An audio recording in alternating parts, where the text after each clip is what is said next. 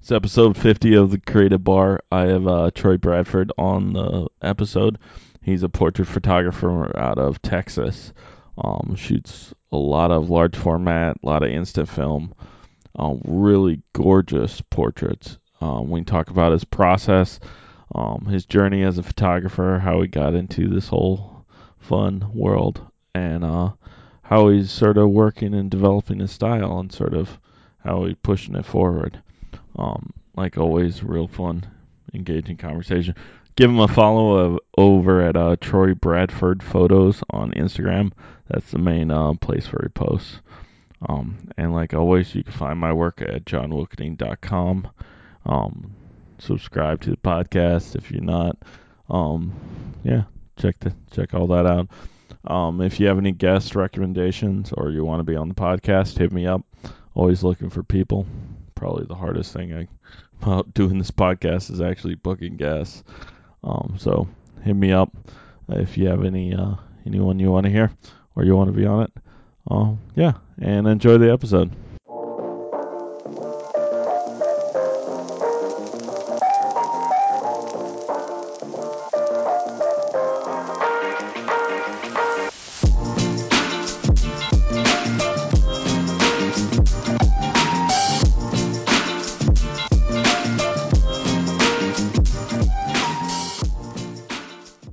Time one of your images pops up, one I know it's yours because at this point I know you know Piper and and Alistair pretty well. Yes.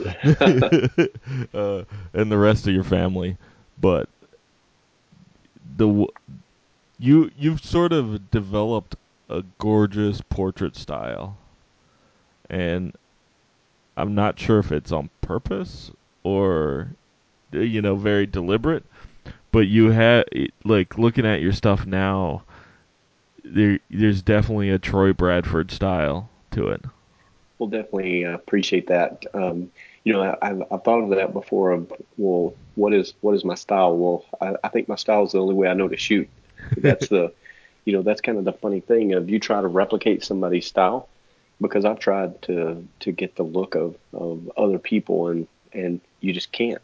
Um, it's tough for me anyway. And so, um, you know, I some people if they tell me they like my portraits, then um, that's that's a that's a great thing. But the reality is that's the only way I know to shoot. So, um, but I have I would have to say I've also tried shooting landscapes and tried shooting, you know, um, you know, old Americana type photos, and I can't I just can't get there. Um, something about you know if I'm not wired that way. I guess I would say. Hmm hmm Do you remember the first portrait that sort of keyed you in on this on your style, or was or the first time you looked at one of those portraits and were like, okay, that's that's what I need to go for. You know, um, I, I think a lot of it um, came with, um, you know, trying to get on film what I wanted it to look like in my head. Um, especially once you have kids, you know, back in the early '90s, whenever we had our first daughter, you know, I was still I was shooting then, and, and you know, shooting film then, and um, you know, definitely wasn't developing it myself at that time, um, but uh, you know, was trying to get something in, that I had in my head of what I wanted to look like. And once you start finding the cameras and the lens combos that can do it, that's whenever uh, that's whenever you uh, you know are able to even make it better. And, and you know, I look back at my pictures from then, and they're you know nothing compared to what they are, what they look like now. But you know, they were good for me then. Mm-hmm. Mm-hmm. But the first one, uh, that'd be that would be hard to remember. Uh, I'll tell you, the first one that got me back into it um, wasn't even a photo of my uh, that I took. It was a photo that was taken by someone else of me, and it's like, wow, that's you know that's what got me back into instant film, which then got me back into film, um, Mhm. and which got me to the point I am today with a you know with a full up dark room, um, and and just almost obsession uh, with portraits. Mm-hmm. Yeah, it's how's it how's shooting different today as it was back in the 90s cuz cuz we almost have almost a nostalgic appreciation or nostalgic look for the you know, back in the day when you could get 50 million film stocks and Polaroid was still cranking out hundreds of boxes of film in a minute. But, right, and and you know the funny thing was, um, I didn't even shoot Polaroid in the '90s. Never, never had shot pack film. Uh, you know, before um, you know the around the 2010 timeframe, and so um, you know I missed it. And uh, at that time, the only thing I was shooting was 35 millimeter. Um, I had a I had a uh, Nikon FG20 that I bought. Uh, you know, when I was I think I was in the seventh grade. It was so that was like in you know probably 82, mm-hmm. 82, 1982, 83 time frame. Uh, but in the in the 90s, you know, um, I bought a Canon camera um, and invested in some Canon glass at that time. And you know, all, I shot was 35 millimeter. There was absolutely no way to afford uh, a Hasselblad or a Leica or things like that didn't even appeal to me because I knew I couldn't afford it. um, yeah. But um, you know, that's that's been kind of the drive, you know, in the last few years is well, those cameras. Once I got back into film, and then you start looking at the prices of those cameras versus what they were in the in the 90s, and uh, they all once became something that was achievable to, uh, you know, to try out. And uh, always thought, you know, you could try it. If you don't like it, you could sell it. Mm-hmm. And you know, once you have that, there's almost like a there's a freedom in that of knowing that there's nothing you're not going to spend that money and and totally lose it. Um, I remember somebody told me at one time, um, you know, it's a it's a cheap way to rent a camera is to buy it and uh, you know and sell it. And if you sell it for a couple hundred dollars less and you use it for six months, that's that's pretty cheap. That's a pretty cheap rental fee. Yeah, yeah, yeah. I've de- I've definitely taken that approach with with different equipment. You know, and it comes in handy when you can flip stuff for without too much too much renting cost, so to speak. Right. Yeah, exactly. I mean, there's been some things though that I've gotten definitely gotten burned by that it didn't sell as easy as I thought it would. Wasn't as nice of a camera as I thought it would be. Yeah, yeah. Um, do you remember who took that uh instant that instant portrait of yourself? That sort of. So it was um, so it was an eight by ten. Um, you know, at the time I was shooting instant film, but it wasn't to the uh, you know to the I was using uh, SX70 and you know 600 box cameras. And uh, Justin Good, he's one of the instant film photographers and used to live in the Dallas area. He lives out in Wichita Falls, Texas now, but uh, he we were over in the Dallas area and he was shooting portraits and he shot a portrait of me and that led me on the track of uh, of you know getting into eight by ten and then from eight by ten uh, instant film into four by five instant film and four by five film and then you know every other camera then from mm-hmm. 120 35 and all of the things in between in terms of cameras. Yeah and it's it's hard to deny 8 by 10 instant film. That's it's one of the look you get off of that is is unbelievable. It really is and you know um, I, I know the 8 by 10 polaroid and being able to peel it the way that they were able to and and you know that's something so much better than uh, even the, the impossible or not impossible, but the Polaroid originals 8 by 10 that you have today. Uh, but still, that image, like you said, it's it's something. It's a look you can't get with anything else. So, um, so it's definitely a special. It's a special picture to have. Mhm. Mhm. Yeah. Did you go out and immediately buy an 8 by 10 or did you sort of work your way into the 8 by 10 well, so the eight by ten, you know, it's not something that you just go buy unless you're loaded with money because yeah, eight by ten cameras are they they definitely go up in in the the price scale. But you know, I started looking on eBay, you know, looking for that sleeper that I could afford that would be a nice camera to get me in. And and um, at the time, I bought a it was a Toyo eight by ten. G view view camera, mm-hmm. and um, you know, I kept that until this past fall, I sold it um, knowing that I was going to probably get a, you know, eight by ten, either um, an eight by ten Intrepid or um, an eight by ten, and you had to forgive my my Texas accent on this, and I don't I don't know how to say it, but my four by five is a, a I call it a Chamonix. Yeah. Uh, but uh, they're you know the eight by ten bigger bigger brother of that. Someday I may get that, but that's not in the near future. Gotcha. Yeah, uh, I have a. I might have a beat on an eight x ten camera this fall, um, but don't. Uh, thankfully, my wife doesn't listen to this podcast, so Exactly. we we have to watch out what we say, right? Yeah, exactly. Somebody might tell. yeah, But, uh, but yeah, you know, I, I think one or the other. Uh, I would definitely want to get back into 8 by 10 I still have some old Impossible PQ film.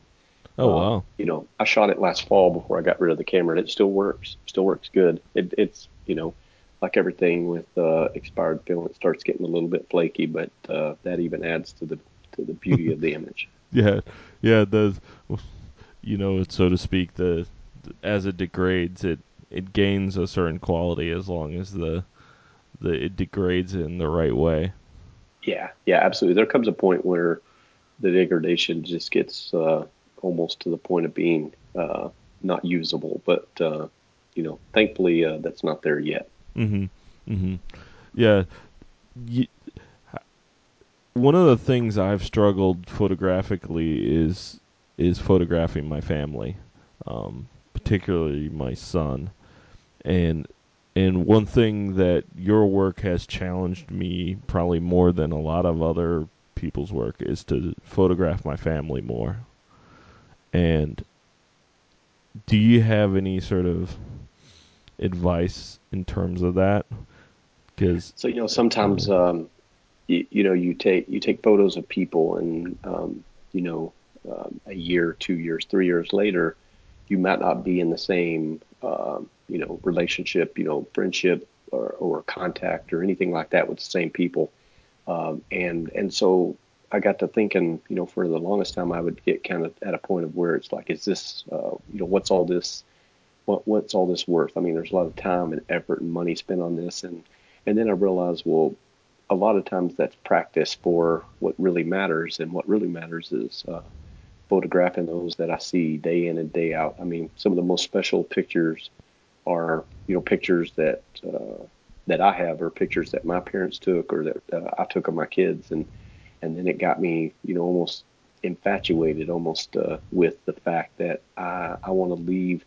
I, I don't want to leave pictures that you, um, you know, blurry renderings of of what's uh, what we once were. Uh, so I really got to the point of being um, like I said, uh, uh, just all in for taking pictures of my family. Well, Mhm. then then it became somewhat of a, you know, especially whenever I look back at my Polaroids from 2010, 2011, 2012, in that time frame, you know, they were terrible pictures, but when you put them together as a collection, it's like, wow, these things, uh, you know, there's such memories. Um, and, you know, do I take too many? Probably. But, you know, I hope that someday, uh, you know, there's a small subset of those that end up in albums that get passed down. Um, and, you know, that people have fond memories, um, not only um, of the fact that they have a picture, but of what that picture, you know, kind of brings back when they're holding it in their hand. Uh, they'll remember uh, the day that we took it, and uh, you know that's pretty important to me. I know that that doesn't go, that doesn't pass generations. Um, you know, once the generation that you took the picture of, um, you know, passes, then then that picture is just a, a memory of what we were as a family. Uh, but no, you know, no no way of remembering that day. But um, you know, then then it becomes a well, what what pictures do you want? Do you want pictures of holidays? And you know, I'm so uh, against just taking pictures at holidays uh, because that's that's the times in between, and um, the time in between those holidays is the time I want to remember every Mhm. day. You know, and so I I guess I'm I'm one of those that um, there's not a time that we get together as a family um, that I don't take a picture of someone. Um, you know, everybody uh, you know, my wife, she often asks me, why do I bring a camera everywhere? And it's like, because she said half the time you don't even take a picture. And but the reality is, I'm I'm ready when when uh, when it, when I see something. yeah. And uh, most of the time, again, it's a family. I don't do much anymore outside the family. Uh, as you can see on my Instagram feed, every once in a while when I go meet up with fellow photographers, I always try to get a portrait or two uh, because that's that's important to me too. Because uh, you know we may not be in the same place in our lives a year from now, and that's that's one of the things I've realized, and it's it's still fun for me to look back on those pictures that I took, uh, you know, in the beginning and and every year since. Mm-hmm. I probably rambled on on that one. Didn't answer your question, but No, no, it's you know, it's it's one of those things where like looking at, especially looking at your family, your photos, particularly of Piper and Alistair. I almost feel that those Im- images as a body of work have transcended the portrait family sort of context that probably you're shooting with from an outside from an outside perspective. And you know, I often uh, think of that too because um, Sherry, my wife, she'll say, "Why do they?" She gets mad because I take so many pictures of them not smiling, and I've I've had that question asked to me before. You know, they're they're absolutely not sad kids. they're they're they're constantly running around. Uh, but I think they've kind of got into this with me, of uh, of knowing.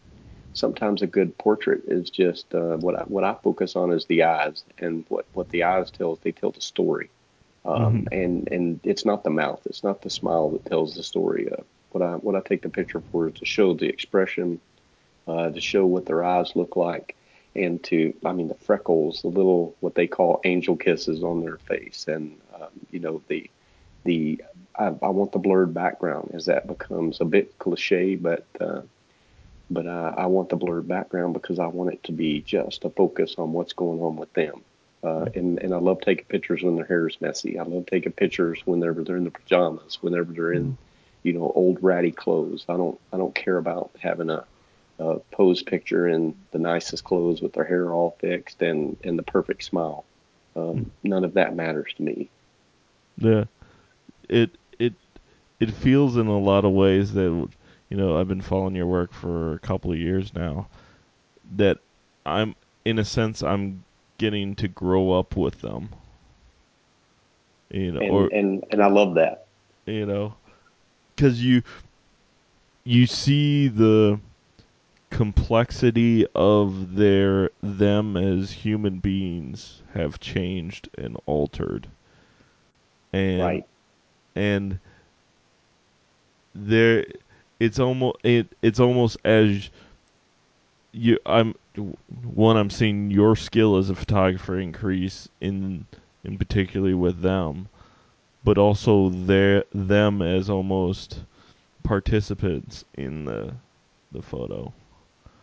And you know, and and um, I, I do a lot of um, printing now. I do not as much as I'd like in the darkroom, mm-hmm. uh, but I'm I'm pretty selective about that because it takes a lot of time for those prints. But um, even printing on the, the Canon printer that I have.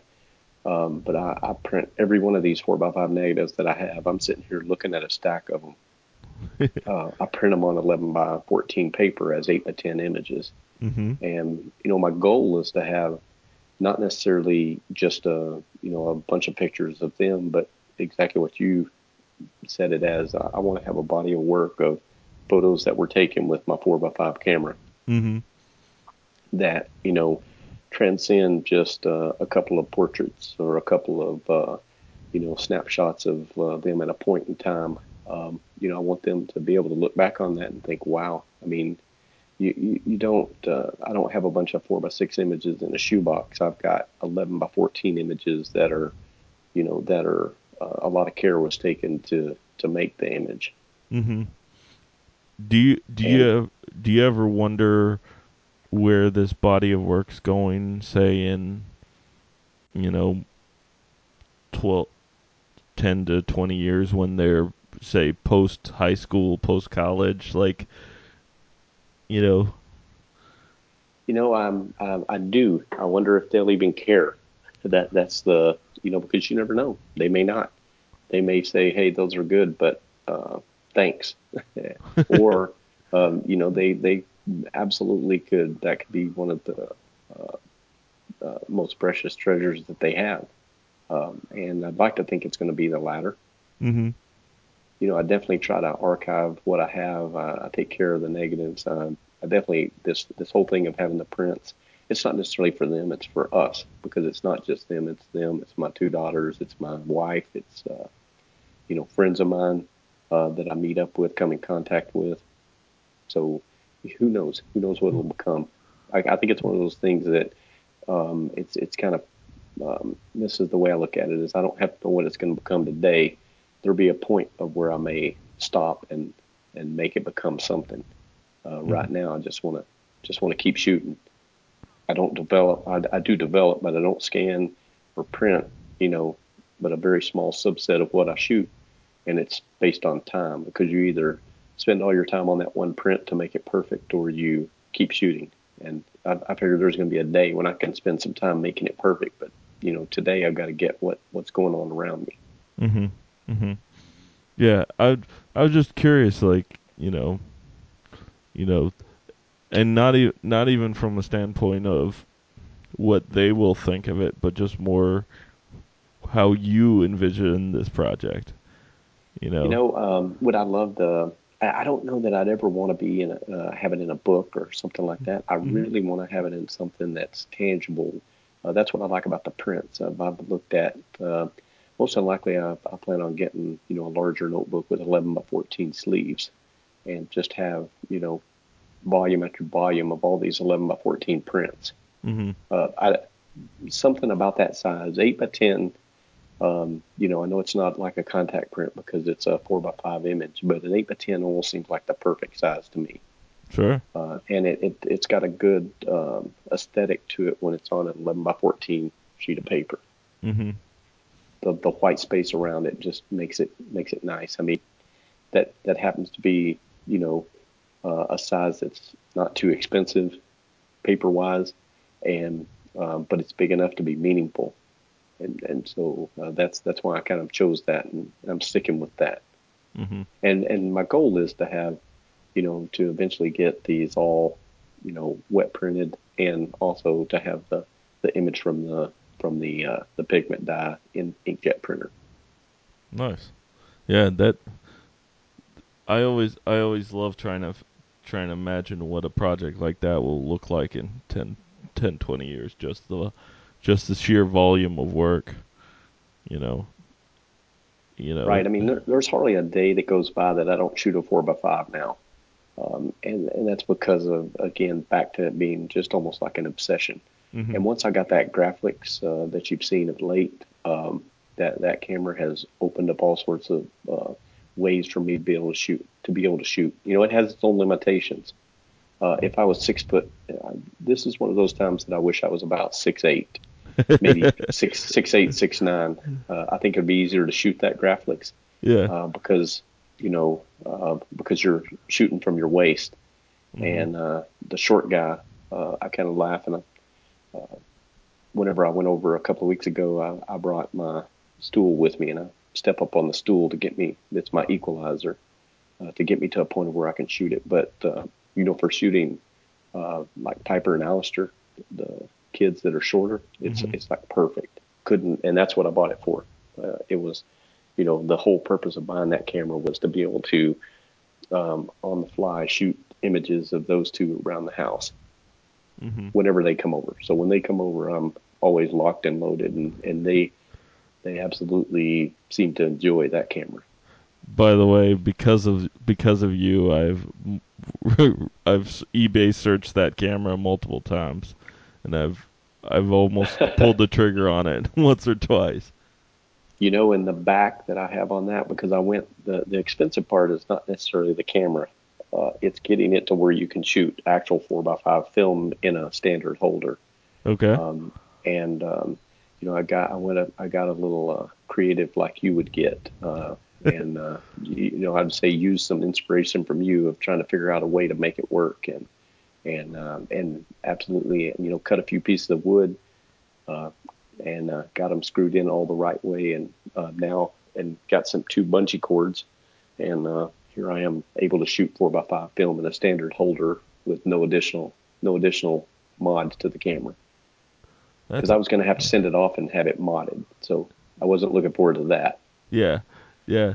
What does the regular um was that two and they called them uh, I think 23 backs. Uh, the what is the? It, it normally uses medium format film, correct? Well, um, so that back does. So that you know, I've learned a lot since I went to start start looking for that camera. I had to learn a lot about, like every one of the old cameras. You start having to learn about what were all of the versions that were out there. Mm-hmm. Um, and so, you know, I, first of all, I wanted one that was a full four by five version because there's the two by three version and there's the three and a quarter by four and a quarter version. Okay. And then there's the uh, four by five version.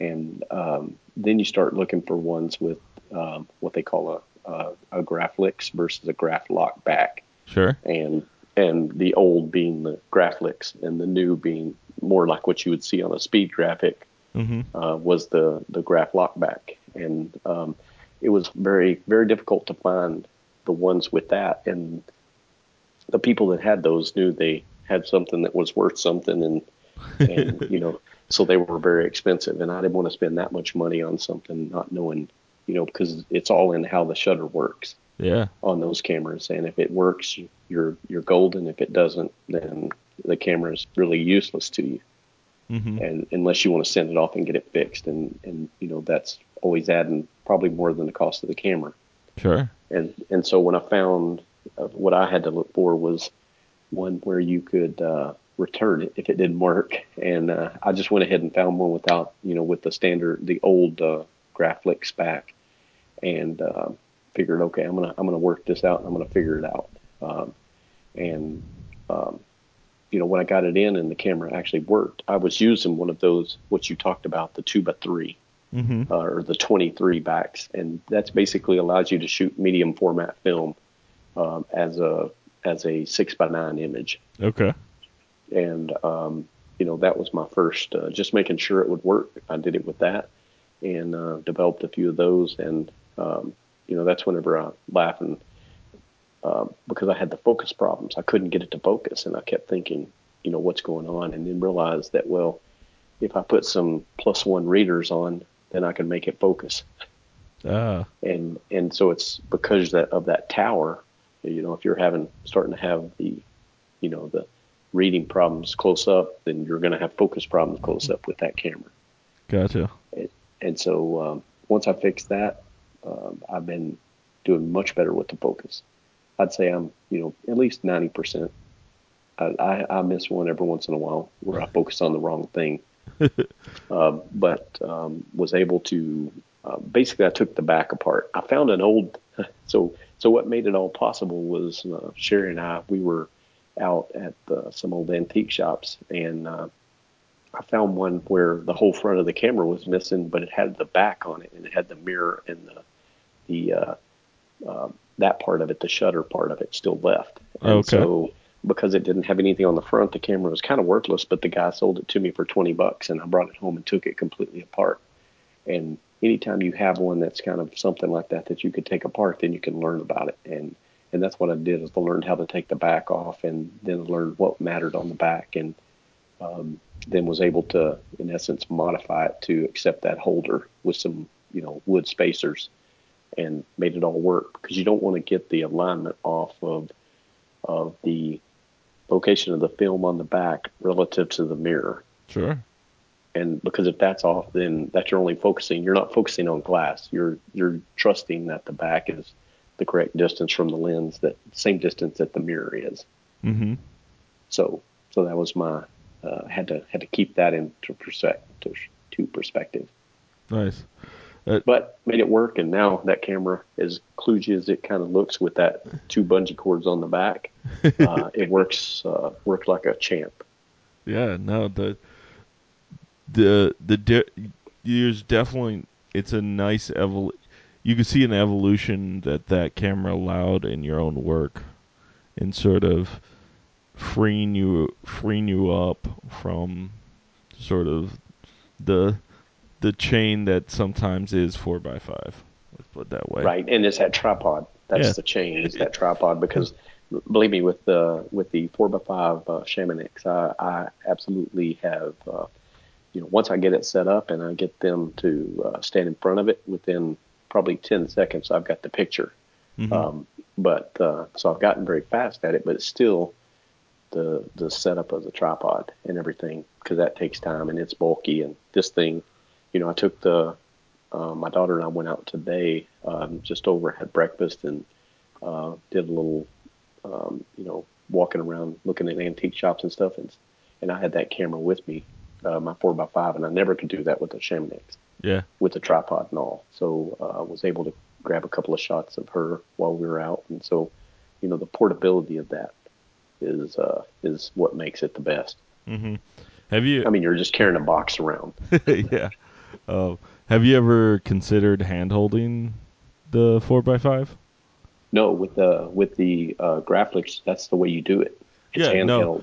But uh, I know. But ha- have you thought of doing that with your four x five too, the Chamonix? Oh, um, I have. Uh, I, you know, to be honest, because the focus is the ground glass, Sure. and um, and when you start going down to those small apertures in the 4.5, 5.6 range, um, really hand holding that is um, is a much more of a challenge. If you're having to focus on ground glass, hold that and not not waver in or out. Mm-hmm. You know, the the advantage of this um, of the Graflex is being able to basically hold it up against your your belly, your midsection, uh, while you you know steady yourself and look down on it and shoot that photo. Mm-hmm. Yeah. the, Um, the reason I asked is I've been I've been working on figuring out how to handhold my Intrepid. Um, And and have you been? So I'm assuming what you do is if you're, it's a bright day and you can get that aperture up there, uh, that it's possible. yeah. So what I what I more or less figured out is that um, I will focus it, basically set it on, you know, equivalent of infinity. On, Yes. You know, and basically mark off where that is on the four x five. Basically, s- set the focus on it, and then. Yeah. and then and then basically position myself in relation to that to get the to get the shot. The downside obviously is that I I don't use that you know pretty you know like your large apertures you know Right. you know And and you know I've heard of people that are able to do that with the speed graphic, Mhm. um, even with the rangefinder. If you align the rangefinder and being able to do it, uh, but still it requires you to be if you're going to shoot, you know, kind of as a uh, as a rapid fire camera, uh, you know, you're going to be uh, trying to hit it as close as you can on the focus, and you know, going at f11, f16, or Mhm. something like that, and uh, letting it be that it's you know falling within the range of focus yeah or the Um, depth of field. Yeah, I uh, I have I have both the six six by seventeen back and uh, six by seven horseman back for that Uh-huh. Intrepid, and I've basically figured out how to set both those film backs, and and act l- when I was out west, um, like I shot the six by seventeen about 50-50 tripod to handheld, Right, right. and uh, That's. you know And have you seen any of the results yet? I've seen I've seen I've seen the results. Generally, so the one downside, especially of a six x seventeen back, is trying to hold it completely flat. You know, Right. It- it's such a such a panoramic frame, but the beauty is you could always, you know, it's a, maybe a bad habit to get into, but fix it in post. You know, Right. once you know, you know, scan it in and then and work it work it that way but it definitely allowed me to shoot panoramics in places that would be pretty hard to set up tripods. Yes, Well, yes, I bet. You know, so it's something where um, I attached a, a basically um, hot shoe mount on top of my Intrepid, and I have uh, like a bubble, a level bubble dial. You know, Okay, uh huh. and that To kind of help with it. yeah, exactly. So I could get a frame of reference of, you know, how how on on center or off I'm at standing there, and then I could correct for that. Um, and especially when you know, pretty bright sunny day, you know, you get your shutter speeds on that high enough that you know with the trigger release you're not either going to be pretty sharp. Um, Yeah, So you don't and, have. it's like every camera. Every camera has a limitation, right? Mhm. Um, no matter how uh, nice, no matter how expensive, or um, in the case of format size, no matter how big or small, Yeah. there's always some limitation. Mm hmm Yeah, exactly. I was just curious if you'd ever, you know, ever decided to take it off the tripod and figure that that part out. You know, uh, and I guess it's because of my shooting style of that shallow depth of field Mhm. portrait. Yeah. Um, that it definitely doesn't lend to that, um, No. unless you like uh, unless you like the impressionist uh, blurred blurred photos. yeah, exactly. uh, so one of the well, last time I saw you was down at Polacon last year, and you gave a really cool talk about um, using basically old dried up, uh, f- uh, old film that had dried up, uh, you know, developing pods, and Yes. using newer pods from uh, Fuji 3000B to develop those old films, and that was one of, that that that talk kind of blew my mind that you could you could do that. Can you talk Right, and talk that uh, talk that pro- through that process and you know how you so you figured that know, out? um, it's it's one of those things that I figured out the same way you did at the Polacon the year before. uh, one of the guys uh, had showed a demo on it uh, where uh, they were actually uh, using both black and white and color, um, and so in different types of old Polaroid film, and uh, you know, same thing. Mine was blown, and I was, it kind of opened up a new way of uh, thinking about being able to find some instant film to use uh, that was Polaroid. Mhm. Um, but of course, um, you know, with the black and white, that's the one that I've done the most and had the most success with of using the Fuji pods. Uh, but I'm getting close to being out of Fuji film, and um, you know, uh, so I'm I'm kind of at a probably getting close to being at the end of that road. Uh, but the the ability to be able to literally, you know, peel the uh, the sealed packet apart, pull the old pod out that's old and dried up, and then you know just use this smaller but very usable pod from three and a quarter and four and a quarter film, and Mhm. put it in a four by five, put it in the same place that the other one was, and uh, be able to pull it and develop something um, that that just opened up a whole new world of of being able to get something different because that's many times that's what all of us want, right? Is something that's just Yeah. a little bit different from what everybody's used to. Um, and you know, you've seen those images. They're uh, every time every time I do one, I still just uh, I still just you know smile when you see that image come out because it's uh, you know more than not it comes out. You you know it's the basics just like many uh, many it's the basics of just light and uh, and shutter speed and and so um, you know it's it's you know you don't have the same latitude uh, Mhm. because all that all the instant film the latitude is much tighter than what you can what you can recover uh, with uh, emulsion film. Um, but um, you know you, you just shoot it. I've learned to shoot it in controlled environments. You know where you got a good balanced light Mhm. and um, it seems to have worked. I mean, I just posted one yesterday uh, of uh, Alistair that I took out on our back patio, and you know, right before that, last weekend, uh, the one that I took of Jason uh, Neely, uh, and um, you know, those I still I still have you know probably twenty, maybe thirty left. Uh, but you know, you start seeing when you're down to those double digit numbers like that, you know that the end of the line's coming. Yeah, yeah. Yeah, it's but uh, but it's a fun process, and and a lot of it, just like everything, and and John, you well know this. Uh, you know, if you can just press a shutter button and and have an image, everybody can do that. What you're looking for is something that pushes you, pushes the Mhm. envelope of well, what does it take to be able to do this? You know, and and for in the case of this, you know, you've got to have um, a pack of you got to have a you know one uh, one sheet of Polaroid film, one sheet of Fuji. Um, you know the way you do it um, is creative in that you go ahead and shoot the picture on the old stuff, and then tear it apart. Um, but only so far because if you tear it too far, then you're going to let the light in and ruin the image. Mm-hmm. uh, pull that old pod out, put the new pod in, and uh, you know, and you lose something. There's a sacrifice uh, to get this image because you're you're losing something that is of great value now. I mean, people they cringe when they see me just, you know, you're pulling a pack of Fuji film and just exposing it to light and ruining it in essence. But um, you know, I've kind of got past that. Um, but you're sacrificing that to kind of step it up to a four by five image and and you know put the two together, kind of the meshing of, of the two and and the the way you know it doesn't come out as a true. It's kind of weird.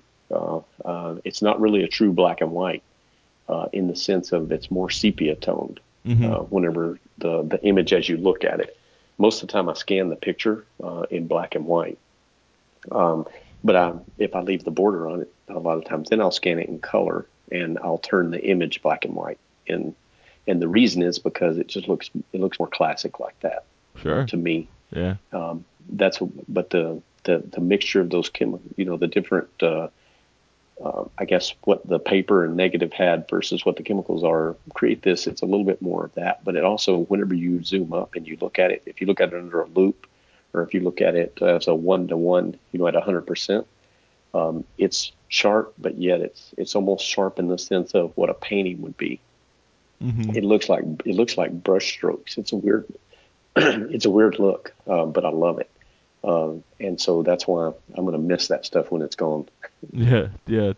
I mean, the you do you do see uh um uh who's it Cat Labs up in um I think they're Massachusetts maybe. Yes. Uh huh. They keep on teas- teasing that they have they're working on pack film. Um, Right.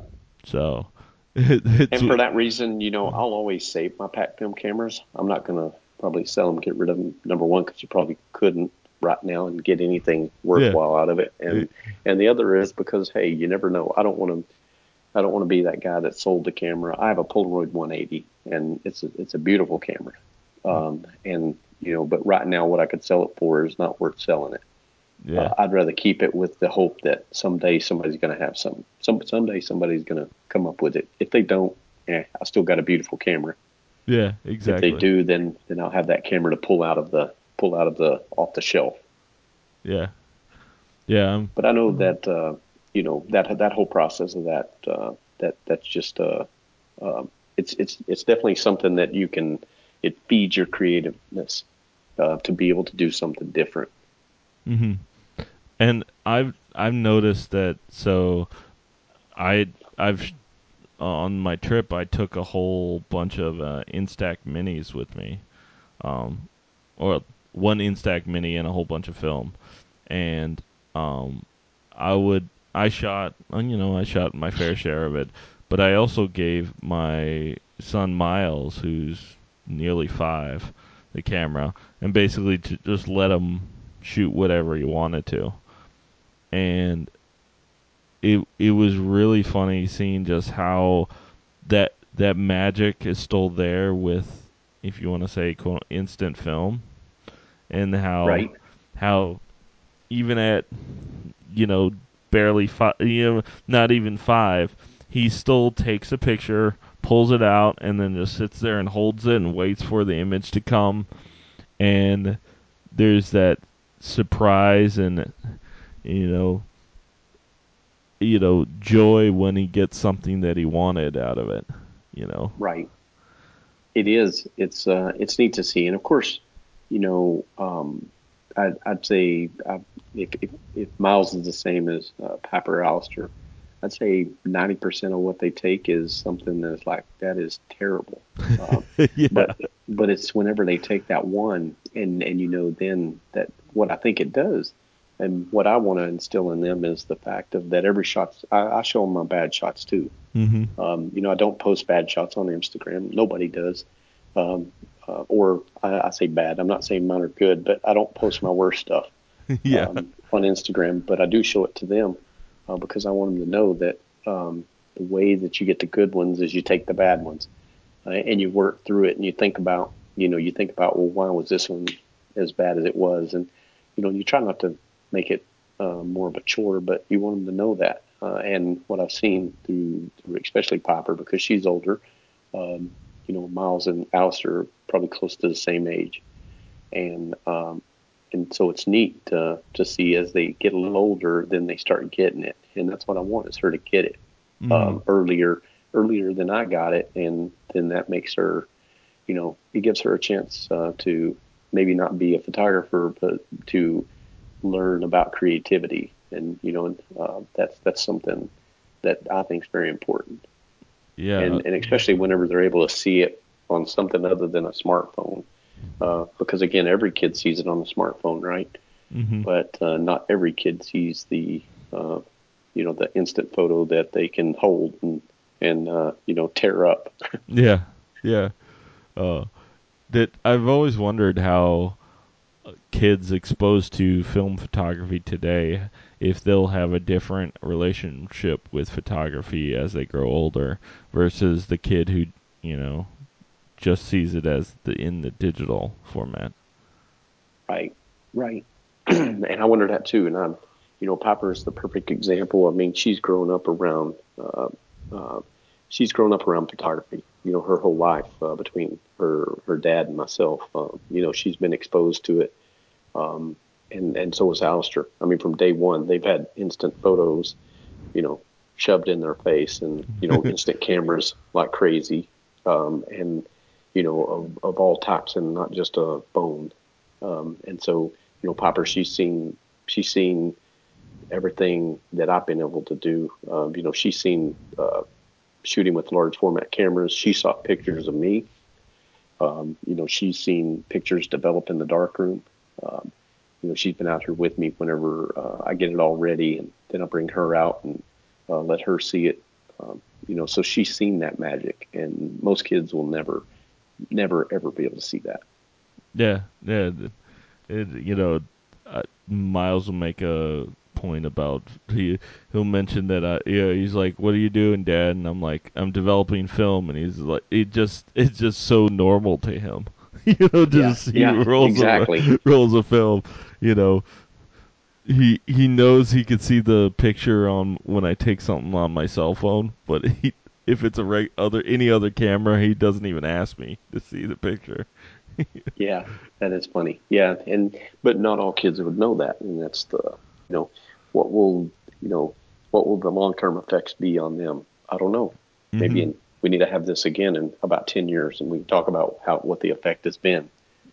hmm Yeah, no, it's or we need to have uh, talk to them and see what what their thoughts on it are. Yeah, You know, exactly.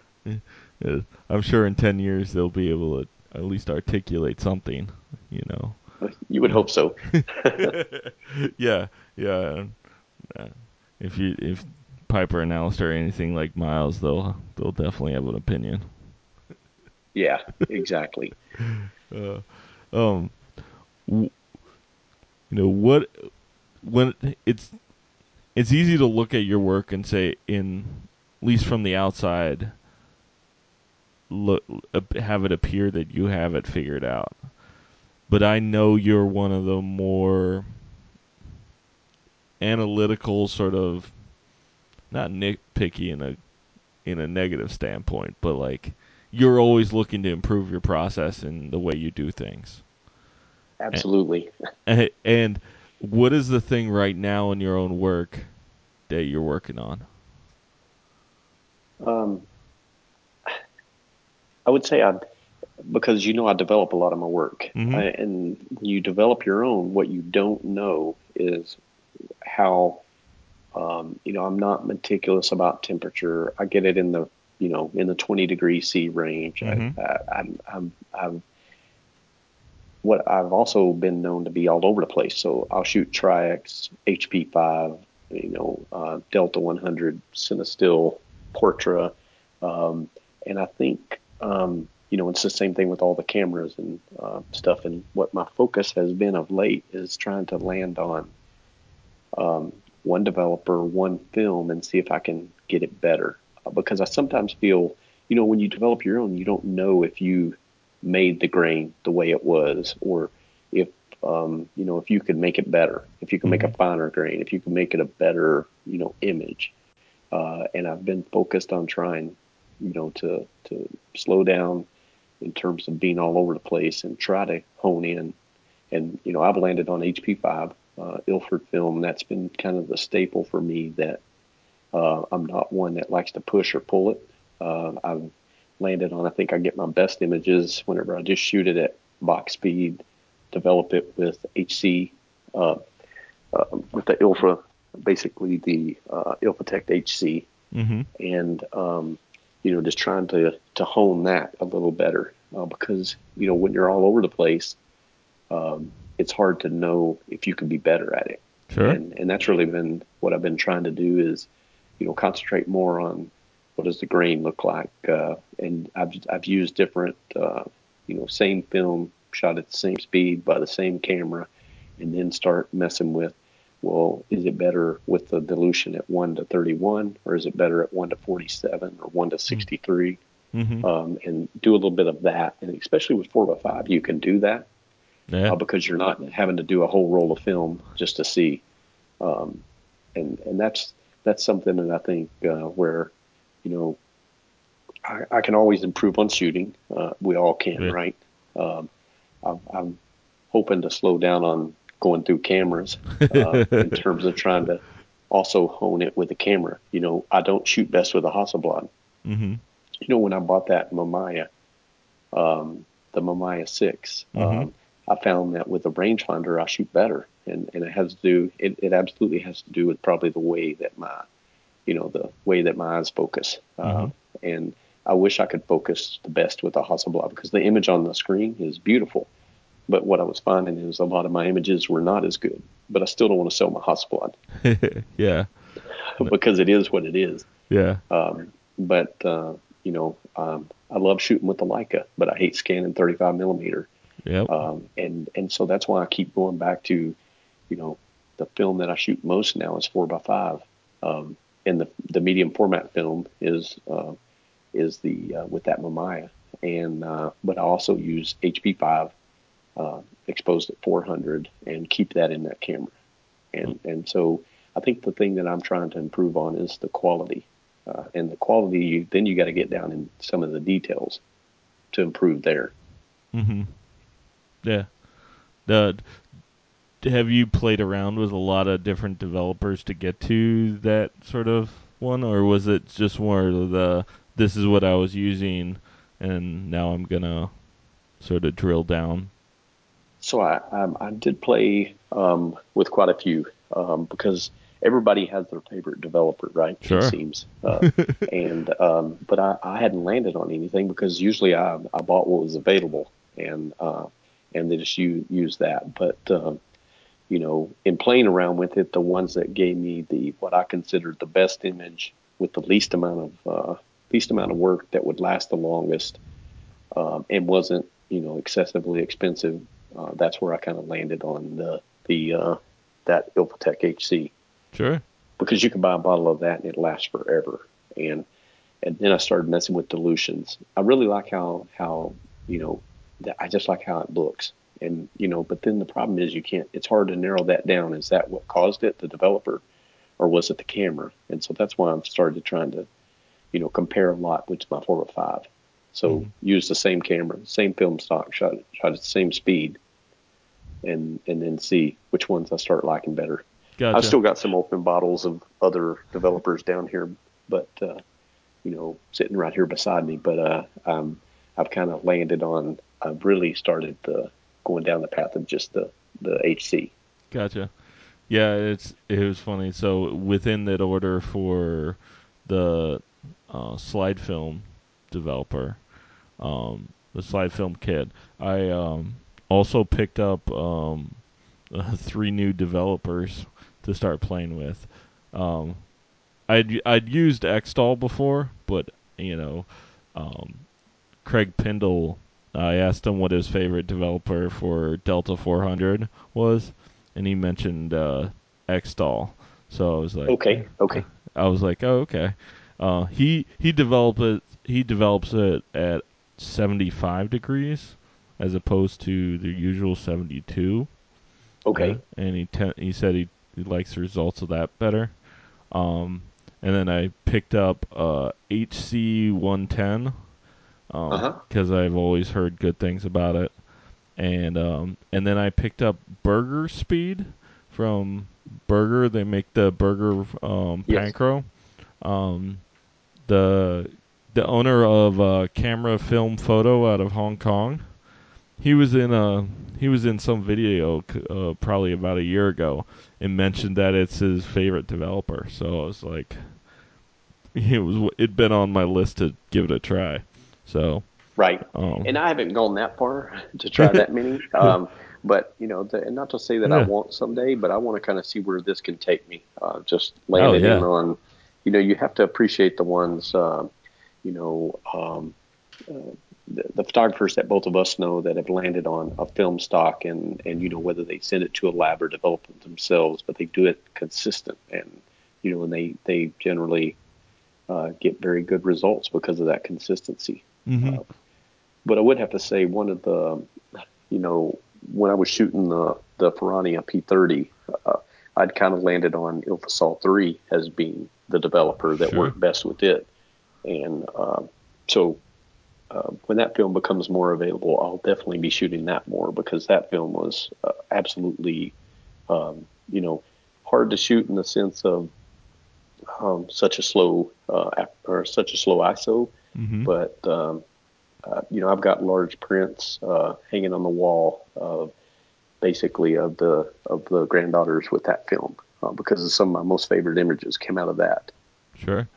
Um, if you're so, um, uh, I shot a lot of um, Japanese camera hunter street pan, Uh-huh. and the results are are with it are similar to P30.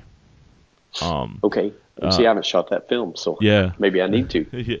The other recommendation, if you like that look, is um, Rollei 400S.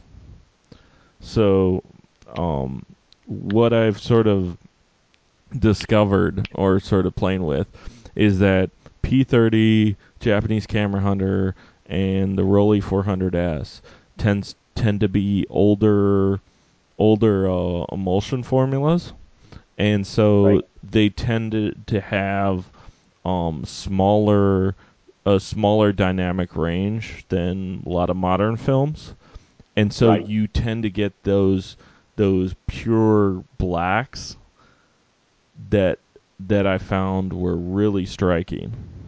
Right, and the pure white. Yeah, And, you know, exactly, exactly. there was no recovery of what was in those whites, um, is what I found in the P30. I mean, it was it was usually blown out white. yeah, Um, but you know, once you once you realize it took me a couple of rolls, but once I realized what it was, then you start using it to your advantage, and you, you use it in the lighting that you know works best. And uh, before you know it, then it's like you said, a pure black and a pure white, and uh, very contrasty. exactly, exactly. So, um, I I've had I'm similar been sort of waiting for um get more my hands on more P30, and in the meantime, those those films have been what I've used a lot. Um, so, um, yeah, it give you something else to experiment with or play with. Yeah, it's exactly what I need. Uh, Uh, though I though I do look forward to uh, when uh, Japan Camera Hunter comes out with a point and shoot camera. yeah. You know, that's all in the works. I'm, you know, already ready for that the day it comes out. Yeah, no, that's I I think I think the film community as a whole is pretty pretty jazzed about that. That's that's definitely definitely on a I think a lot of people's purchase list. You know? Yeah, yeah. Um, Well, good. So, what about you? What kind of uh, what kind of things do you have coming up um so in terms of projects that you're Yeah. working? Um, so my big thing for this year is to start uh, to really focus on shooting bodies of work rather than single images. Um, because I think I think I think it's how to, how to put this. Um, I think a single you you lose something when you reduce photography down to the single image or the flip side is you gain something by shooting stuff in pro- as as projects, as a whole body of work, because you could tell so much more so much more stories or more complicated stories in that standpoint. Um, yeah, I would agree with that. I mean, it's the same thing that they talk about. You know, once you post an image on Instagram, you know, within hours, it's a image in the past, and uh, and I think that's the same with images as as a single. Um, you know, there's very few single images that will stand the test of time, mm-hmm. uh, but it's those images pieced together with others uh, that that form this. Uh, you know, whatever the correlation story, whatever you want to call it, that can that's something that would stand the test of time mm-hmm. uh, and be relatable across generations almost. Exactly. So, um, with that in mind, I've been I've been shooting um, my the hometown I've been in.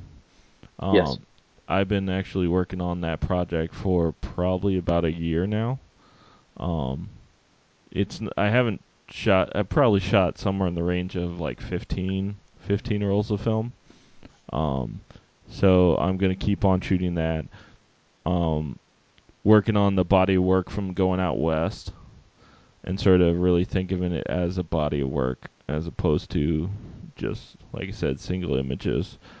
And I'm this summer with Miles is no longer in preschool, so uh, we have the days free, and I'm we're I'm about a hour and a half to two hours from the New Jersey beaches, aka the mm-hmm. Jersey Shore, and um, I'm I'm gonna if if all things works well, I'm gonna try to see if I could shoot a project here this summer on the boardwalks of New Jersey. So and see where. So see, that would be that would be neat. Uh, I, I, would love to be able to have something like that, and, and there's probably something nearby that I don't even know about. But uh, uh, things like that, you know, you gotta. That's the one thing you know well as uh, a lot of your listeners. If you, uh, you know, projects don't come by um, thinking about them; they come by jumping in there and doing something, and and uh, some turn out good, and some flop you know, and and you just have to uh, that. But flopping doesn't mean you should stop. Yeah, and I mean, this Ambler project's been really weird for me because it's you know it's probably what you would call traditional, more traditional photography. You know, the same with this trip out west, and I don't know if if what that means for my, if you want to say, existing style, or if it just becomes another way, another version. Um, but it's been it's been a really interesting learning experience, figuring out how to shoot in a completely different way. Right. Right. You know. And that's good, and that's um, again, that's what uh, that keep that's what keeps the creative juices flowing. Is uh, you know, I'm in that kind of season where I'm trying to be consistent, um, but you know, a month from now, or two months from now, or three months from now, there'll be a period of where you know you have to shake things up a bit to do it different to see if you can make it work. Mm-hmm. Yeah, and you know the beauty of photography is that it's this there's always something new. You know, there's always a time for when you need to drill down on what what film developer style gives you the results you like, and then then becomes how do you implement that into maybe a new project or something else. You know, there's always an ebb and flow to how things go. Yeah, and that's one of the reasons why I have trouble letting go of uh, you know cameras is because I know that uh, there may be the day that I come back to wanting that, and um, you know when you have one that uh, that works good and uh, that has served you well, then um, I tend to want to keep it just in case I ebb and flow back to it. Yeah, no, absolutely, absolutely. Um, so why don't you uh, let people know where they can find your work? Um, I know a lot of it. Most on, of it, uh, most of my work is on Instagram. At, at uh, my Instagram handle is uh, my first and last name uh, with photos after it, so it's Troy Bradford Photos. Um, and um, that I would say, you know, at one time I had a blog, um, and then Instagram became a blog, and you know, I the the thing was every every Instagram post that I write, I also keep in notes, and so I keep uh, you know, I keep that tied to the photo, knowing that there may be the day that Instagram's not there, and and I don't have all that, so I have all the same stuff uh, in print form too. Oh, Um, that's awesome. Just to just to just to make sure. yeah, no, uh, that's a pretty good idea. and and it takes a little more work, but uh, you know, I, I normally I type it up in my notes on my phone, and then I print those notes, and like I said, then I print the picture, and uh, so that way I keep it kind of uh, I keep I keep a consistency there hmm of Nice. knowing that I'm going to have it. But yeah, that's I mean, I, I, of course I'm I'm very uh, not active on Twitter, um, almost to the point of where I would just deactivate it, but. You know, every once in a while, I pop in there and check. Uh, but mainly, everything's on Instagram for me. Yeah, and uh, I recommend if you have a question, hit Troy up. He's one of the most helpful individuals in film photography right now. and and I believe that's the neatest part about the film community. And and you know, I constantly get questions and ask questions, and so um, you know, I, I I welcome that. I, I love it when people interact because uh, you know Ray LaRoche, you know, uh, he's Mhm. he's definitely the kind of the king of that interaction. He he uh, Yeah. he uh, definitely promotes that on both Instagram on his physical grain account and uh, his other accounts, and uh, that that definitely motivates me to do the same. So I love it when people interact, and and and I try to do the same with people. I mean, if I have a question, I'm not going to be shy to ask it. And generally, um, film photographers are the uh, the most generous with their with their time. Yeah, no, I couldn't agree more. So, thanks for coming on and doing this. John, I'm sorry it took so long for us to hook up, but No, uh, no definitely worries. appreciate you uh, having, me on here. Um, definitely, uh, uh, love uh, seeing how your work's growing, and uh, look forward to uh, seeing where it's going in the future. Thank you, thank you. So am I. so am I. uh, yeah. Okay, well, thanks, John. Thank you.